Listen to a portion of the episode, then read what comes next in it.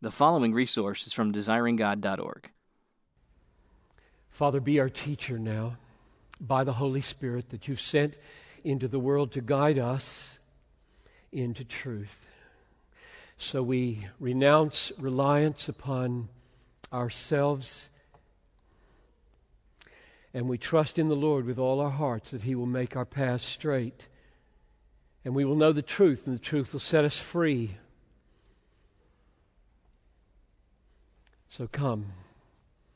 Open our minds to what's here and make it plain. I ask in Jesus' name, amen. These few words of Jesus, perplexing as they are, are rich with powerful inspiration and encouragement if you ponder them in their context. Yes, they are. And I mean powerful for your life individually and powerful for this church now and in the future. What a surge of excitement went through me when David Livingston on Friday texted me that we had purchased the land on I 35W and in Lakeville. And then when he called, or I called him a few minutes later, my heart leaped with gratitude when he told me the price for which we got that land. And then the first thought after that was Jason Meyer,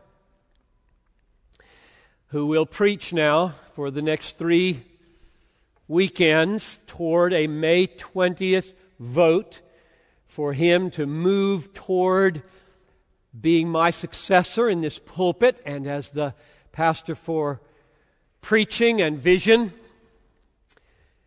And what surged up inside of me was this double excitement that God is amazingly orchestrating. That, that we would be, in this moment of transition, putting in place a third anchor campus like this one and the one up north, and that we would be putting in place somebody to lead that, Lord willing, for the next 30 years is amazing to me.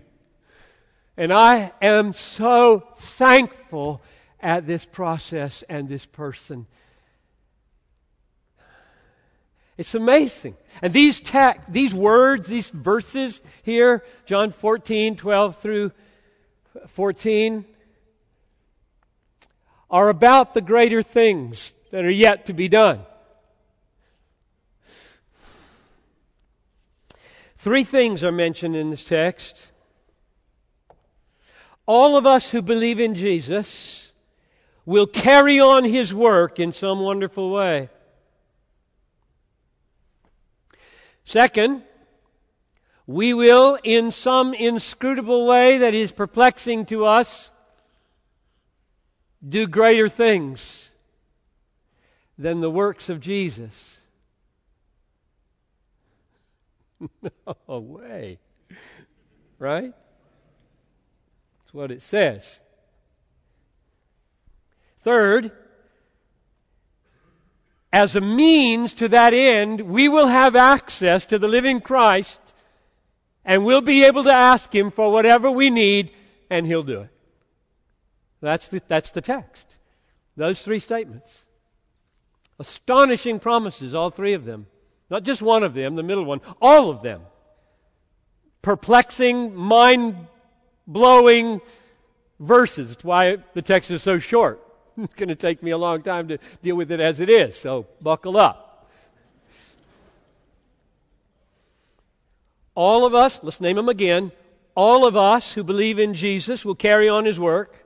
Number two, all of us who believe in Jesus will do greater things than Jesus' earthly works. And three, we will have access to the living Christ. Now, in this service, He's there. And He says, You ask me in my name, I'll do it for my Father's glory. So let's just take those one at a time. Number one, carrying on the work of Jesus. First half of verse 12. Truly, truly, I say to you, whoever believes in me will also do the works that I do. Two crucial observations now. Number one, this is not a promise simply to the apostles. It's to all who believe. Second, this is not a promise to do greater works than Jesus. It's a promise to do the works of Jesus, which may be more amazing. So let's take those one at a time. This is a promise to all believers. Truly, truly, I say to you, whoever believes in me. This is not apostles. This is not charismatics. This is not missionaries or professional Christians or elders or evangelists or highly gifted Christians. This is, if, you, if this doesn't happen to you, you're not a believer. That's what it says. Everyone who believes does this. This is normal Christianity. Believing on Jesus is what unites us to Jesus for eternal life, and whoever believes in Jesus will do the works that Jesus did. Period. Second observation we will do the works that he did. Truly, truly, I say to you, whoever believes in me will also do the works that I do. Now, we create a huge problem, an insurmountable problem for ourselves if we leap to equate the works that he did with his miracles. Here's what he's done so far in John. He had turned water into wine, chapter 2. He had read the mind of the Samaritan woman, chapter 4. He had healed the official's son, chapter 4. He had healed the man crippled for 38 years, chapter 5. He had fed 5,000 people with five loaves and two fish, chapter 5. He had walked on water, John 6:19. He had healed a man born blind and he had raised Lazarus from the dead after he, he was stinking and in the grave 4 days. So what did Jesus mean when he said, "Truly, truly I say to you whoever believes in me, everybody who believes in me, every Christian will do the works that I do, not maybe or sometimes or one or two of you, especially gifted." Does he mean you will walk on water, you will raise the dead, you will feed 5,000, and if you don't, you're not a believer? Does he mean that?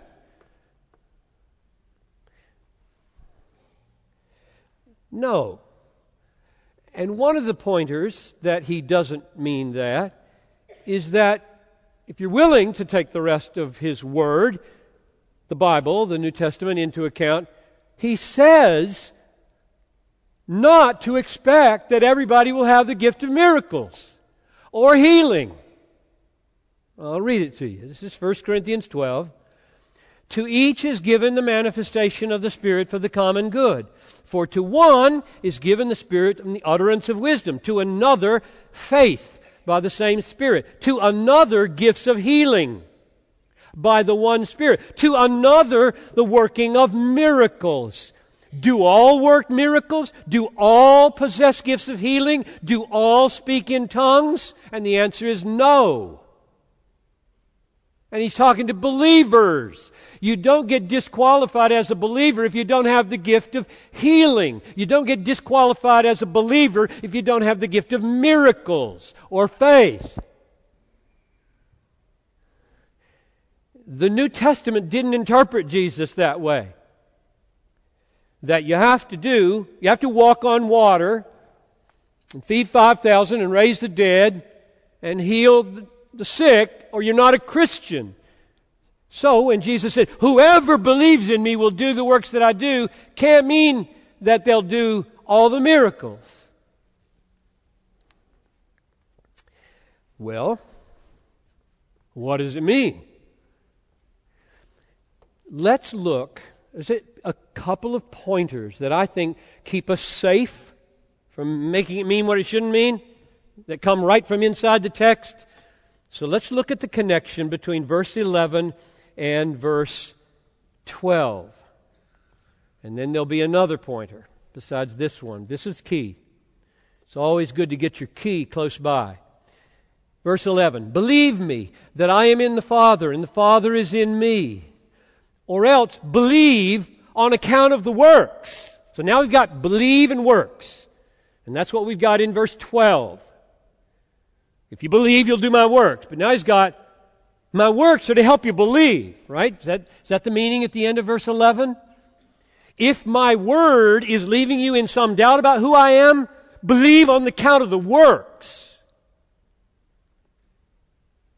And then he says, Truly, truly, I say to you, whoever does that, whoever believes on account of my works, will do, do the works. Now, what would be the, the least that this could mean? I find it safe to start with the least and then you can move toward the most. The least this means is the meaning of his works. He doesn't tell us which ones he has in mind in verse 11.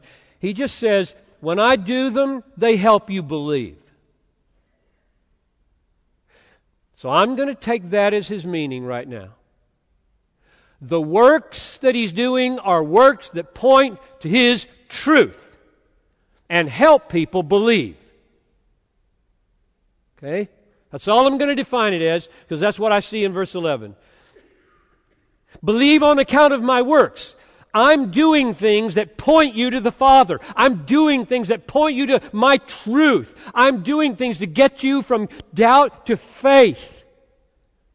And if you will believe me, that's what your life will be. You with me? Every Christian does that. No exceptions. If that's not happening in your life, you're not a Christian. If you're not doing the works that point people to Jesus, if you're not helping people believe in Jesus, if the works and the life that you're living isn't directing people to Jesus, helping them overcome their doubts, but you're pointing them the other way, you're not a Christian. Every Christian does this. Points people to faith by the way they live. So, if Jesus means more than that, Maybe he does. I'm just not sure. This is what I see. This is huge. If we believe on him, we do the works that he does, and the works that he did in verse 11 helps them overcome their unbelief, points them to his truth, brings them to faith, and that's what the Christian life is. The Christian life is. Christians do that by their life and their works. Here's another pointer. If you do a word search, you can do this in English in the ESV with your computer, or you can do it in the Greek. Exactly the same results. Interesting. If you just take the phrase, the works that I do in verse 12, first half of verse 12, the works that I do, put that in your cursor, click search, bang, you get one other text in the Bible. John 10 25. Which goes like this Jesus answered them, I told you, and you do not believe. The works that I do in my Father's name bear witness about me. That's what they do. That's my works. That's my life. That's why I'm here. Everything I do, not just the miracles, everything I do is that. That's my life. What I do is testify to the Father. Every breath I take, I take in my Father. I lift my hand, I speak a word, I touch anyone, I go anywhere, I teach anything. I am pointing people to the Father. That's the works of Jesus and every Christian. John 17, Jesus prayed, Father, I glorified you on the earth, having accomplished the work you gave me to do. I glorified you. And the totality of my work was that, was that, was that, was for that. And that's what our life is. Whatever you do, whether you eat or drink, do all to the glory of God. My life was that. John 13, 35. By this will all men know that you are my disciples, if you have love for one another. If you live a life of love, you point to Jesus as your Lord and yourself as an authentic born again disciple. And that's what it is to be a Christian. People will know. They'll look at you and they'll know. And that's what my life was for. That's what your life is for. Matthew 5 16. Let your light shine before others that they may see your good works and give glory to your Father who is in heaven. Jesus lived for the glory of his Father in everything he did. We are to live for the glory of Jesus and the Father in everything we do. If we're a Christian, we do what Jesus did. Christians are defined by works or by life which flows from faith and points to the glory of Jesus. So, my conclusion to part number one of this text is however many Christians God may give the gift of miracles and healing, however many, and there should be more that's another sermon. However many, what I do know is everybody does his works, defined like verse 11, defined like 1025, defined like Matthew 5:16, defined like John 13:35. Every Christian has a life that points to Jesus, or you're not a Christian. If you're pointing to the devil, pointing to yourself, pointing to your family, pointing to your work, pointing to money, you're not a believer. Believers live out of treasuring Christ as supreme. And they make choices and they say words that make much of Jesus. People look at them. If they have long enough to look at them, they say, It's about Jesus. That guy's about Jesus. He may be a pain in the rear end, but he's, a, he's about Jesus.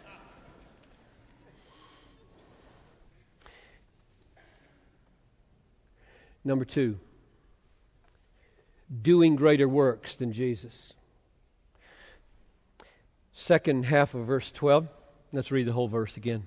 Truly, truly, I say to you, whoever believes in me will also do the works that I do, and greater works than these will he do, because I am going to the Father. Now, notice again, this is every Christian. Okay? Not just charismatics, not just missionaries in raw situations, not just super spiritual pastors, elders, whatever, but every Christian. Whoever believes in me, greater works than mine will he do. If this isn't true of you, you're not a Christian. Pretty sobering, right? I mean, this this is not just a perplexing text, it's a devastating text because of whoever believes in me. It's another word search you should do. I have a whole, I just skipped over it because of time. Just, do, just search on that phrase. There's five of them. And it's just normal Christianity every time. Believe, got the Holy Spirit. And they're all in John.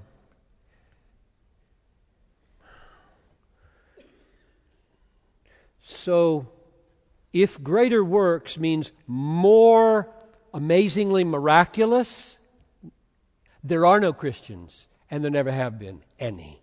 Period. Pretty sobering.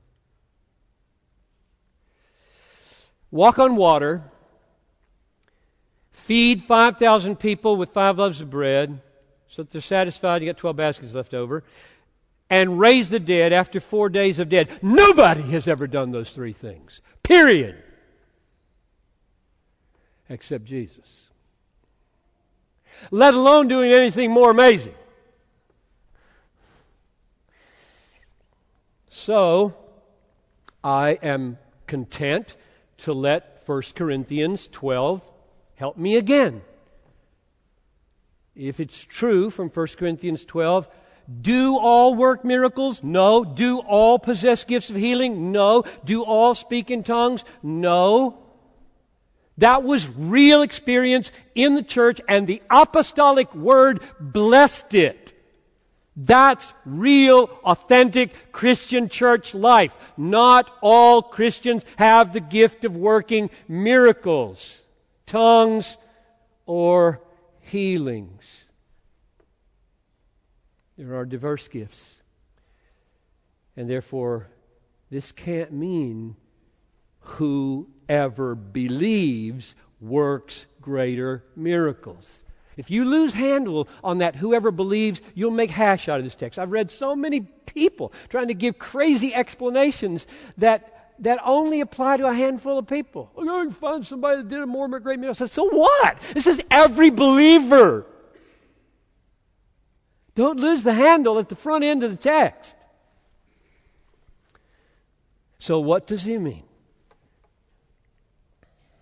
There are a couple of clues. First, the phrase at the end of verse 12 Because I am going to the Father. Greater works than these will every believer do because I am going to the Father. And the other clue is the text from Easter, two weeks ago. John 20, I invite you to turn there with me, see if you see what I see. John 20, verses 21 to 23.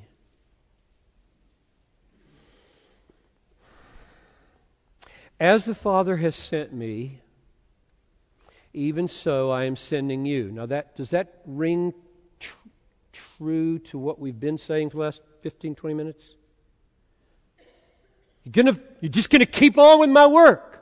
It's going to keep extending my God exalting, Christ vindicating life into the future. I'm sending you out the way I was sent. I was sent to glorify the Father. I'm sending you. I was sent to do the works that point to my truth. You go do works that point to my truth. All kinds. I am sending, as the Father has sent me, so I am sending you. And when he had said this, he breathed on them and said, Receive the Holy Spirit.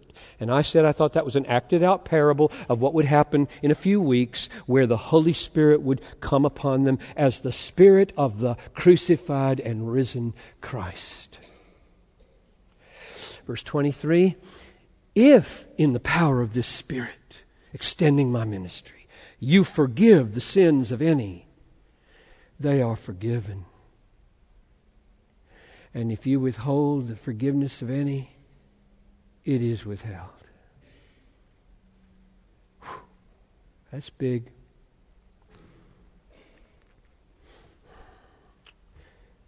So he's saying his disciples will not only continue his works, he'll do greater works because he has gone to the Father. And on his way to the Father, this is the way he's thinking. We saw this, what, three weeks ago, four weeks ago? In verses 1 through 12 or 11. On his way to the Father, I'm going where you cannot go. He's going to the cross to die for our sins. He's going to the grave to get a good victory over death. He's coming out of the grave on Easter morning, and he's going to ascend to the right hand of the Father and rule there and intercede, and he's going to pour out the Spirit who is not just any Spirit, but is the Spirit of the living, crucified, and risen Christ, which had never happened in the history of the world. This is big, this is new, this is greater. What's going on here? And now, here in John 20, 21 to 23, this continuation of the work gets ramped up with that Spirit. So I'm going to breathe on you now. breathe on you.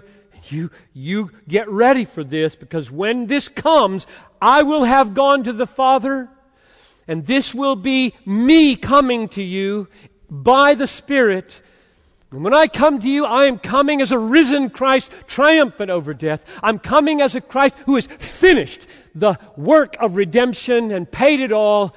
And by that truth, message, and power, you're going to forgive sinners. Not in anticipation, like everybody did up until my death, but you will forgive sinners on the basis of it is finished. I never did that. Jesus never did that on the earth. Everything Jesus did, and he did forgive sins, but he forgave sins in anticipation of someday, someday, this awesome event of God Almighty incarnate is going to stretch himself out on a cross and he is going to bear the sins of all his people of all time and all place.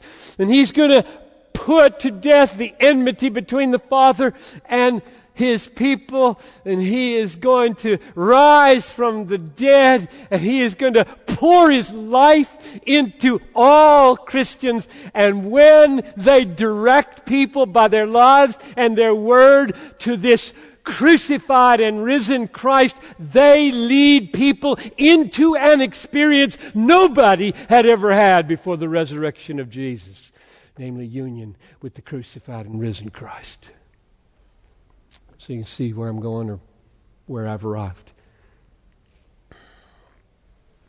What's new? What's greater than Jesus' works on the earth?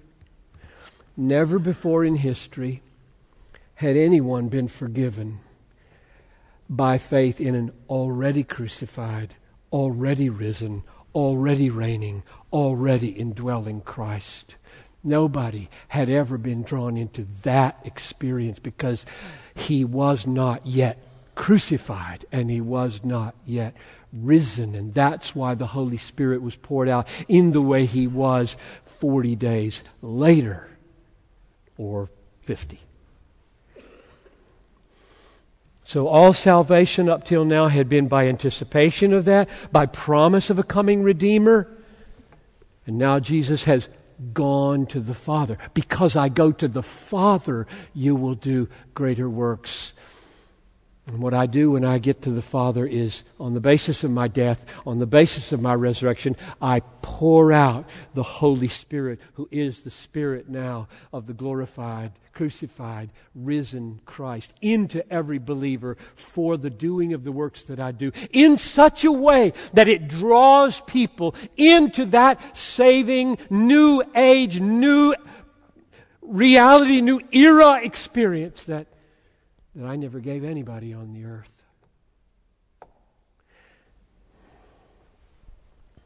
So I think Jesus would have said, if we'd asked him, even when I have forgiven sinners during my earthly life, I have forgiven them in anticipation of that. But you, you will forgive them on the basis the finished basis of that. The Spirit in you will be the Spirit of the crucified Christ, the risen Christ, the glorified Christ, the message you preach will not be of a promised ransom. The message you preach will not be of an unpaid debt. The message you preach will not be of an incomplete, unpaid payment or unfinished propitiation. It will have been perfectly, completely finished. And now, for the first time in history, you will be proclaiming that and you will be drawing people into that, every one of you.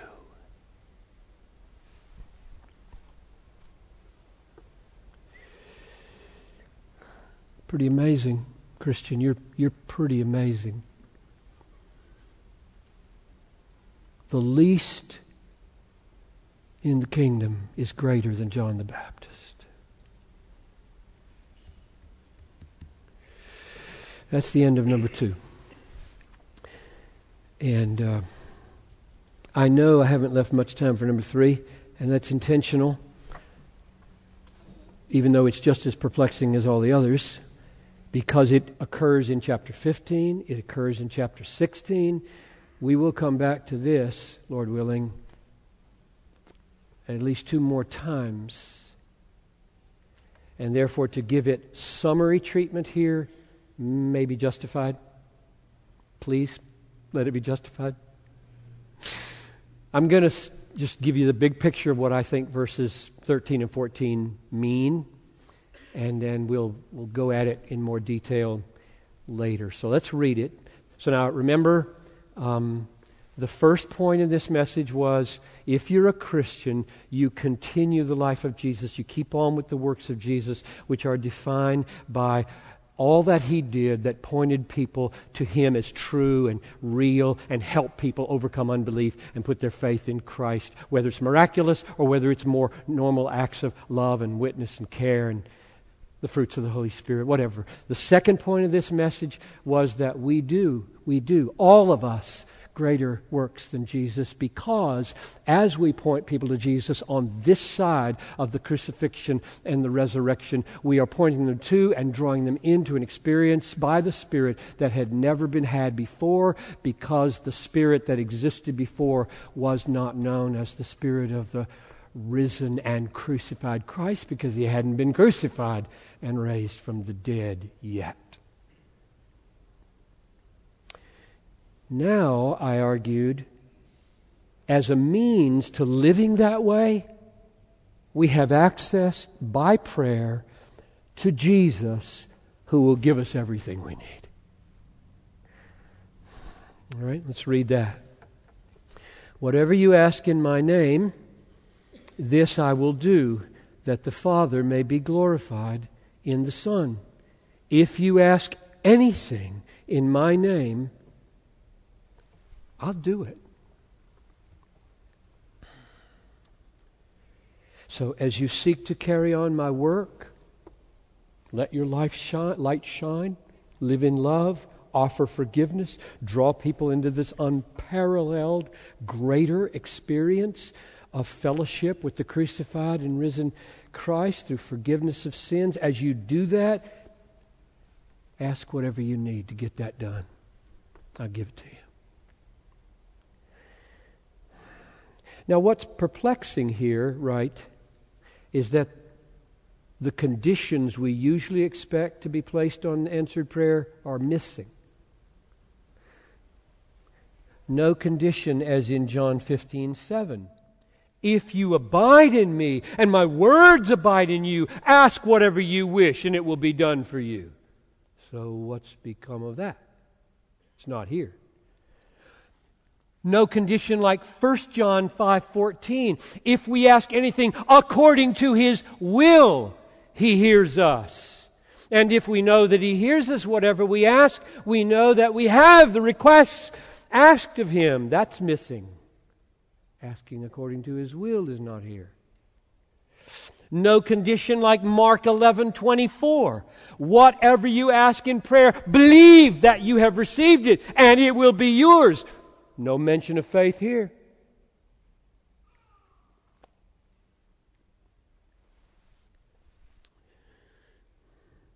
There's only one condition mentioned here You see it? In my name.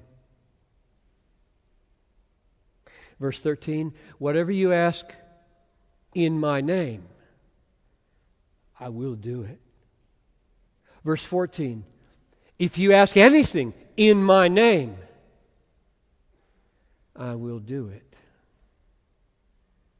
So here's the key question Does Jesus mean that we can ignore all those conditions that I just mentioned and others?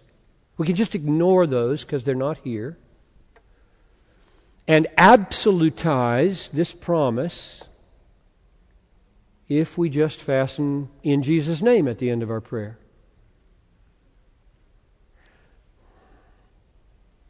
Or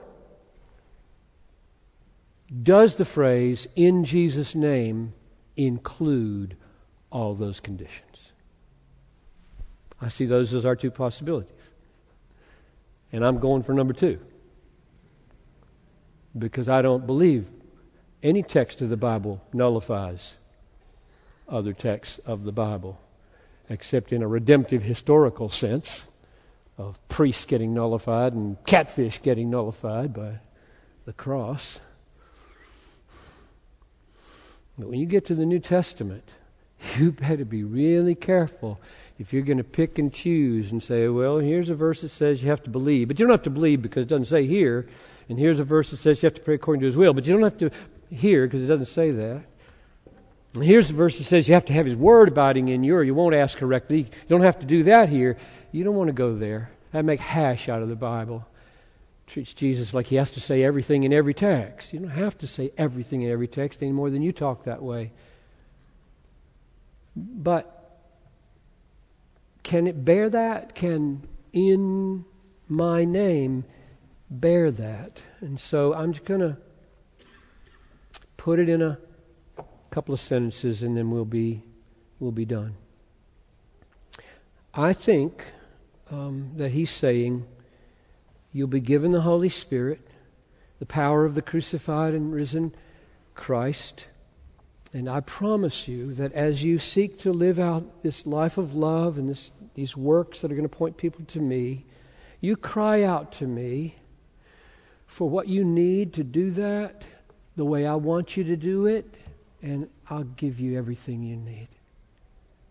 Which means that in my name has, I think, at least four filters for requests. Okay? This is not a text that says, I now bequeath to you divinity. You may now run the universe, and I will obey everything you say. This is not a dethroning of God saying to, you come to me, you know, you, you ask that you can jump off the Empire State Building and not. That's an old illustration, isn't it? Not a very tall building anymore. You ask that, I'm not going to give it to you. I wouldn't even ask my father that I could jump off the temple. I'm not going to let you ask. Here are the four filters. I think when he says, pray in my name, he means for my fame and not yours. That rules out about a thousand of my desires. Vain, selfish person that I am. Number two, I think it means pray because of my divine worth, not yours. When you come to the Father in my name or come to me in my name, it's because I'm infinitely worthy. You, you're not. I am. Let my worth shape, filter everything that comes through here. Or, pray in my name means pray on the basis of an infinite payment that I made on the cross. No, come to me without the gospel. Don't, don't you cry to me for any blessing if you're not resting like a little child in the payment that I made for God's yes to all his promises to you. You got any other angle on how to get to me besides through my payment, my name? I'm not going to listen to you. And fourth, and this is probably the most sweeping, in my name, I think means according to my sovereign wisdom. Which means we do what Jesus did regularly. Not my will, but thine be done. Because you have a wise plan. I think I know when my kids should be saved.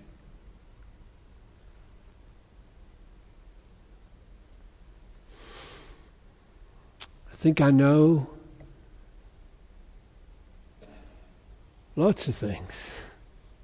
God knows, not me.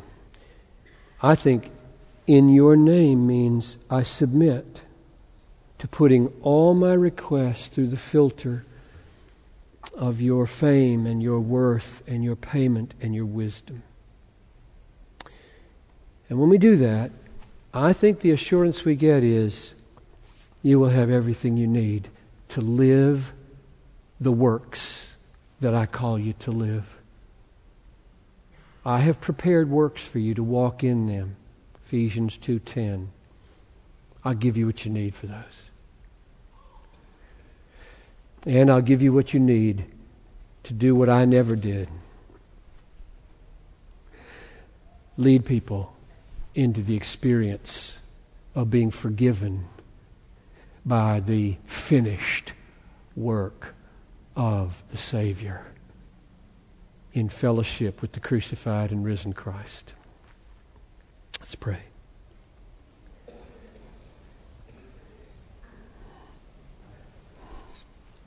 Father, you know this is a hard text, and I have given what I called the least meaning. It at least means this. If it means more, you show us in due time. But Lord, we have enough here to occupy us in great desperation for your Spirit for a lifetime. And I ask that you would come and at the South Campus right now, and at the downtown campus right now, you would save sinners who have been saying to themselves, if that's what a Christian is, not sure I am one. Would you move in power into that life? And would you take all of us who are weak and struggling Christians and remind us this is not a maybe. He didn't say, Whoever believes in me maybe he will do the works that I do. This is a promise. And the promise is because you are God. Jesus, you are God. You are crucified and risen and reigning and present in sweet fellowship with us. And we will have everything we need to display you in this world. You are a very friendly Savior. Forbid that we would neglect to come to you in prayer. Pray this in Jesus' name. Amen. Thank you for listening to this resource from desiringgod.org. If you found it helpful, we encourage you to enjoy and share from thousands of resources on our site, including books, sermons, articles, and more, available free of charge. DesiringGod.org exists to help you treasure Jesus more than anything else, because God is most glorified in us when we are most satisfied in Him.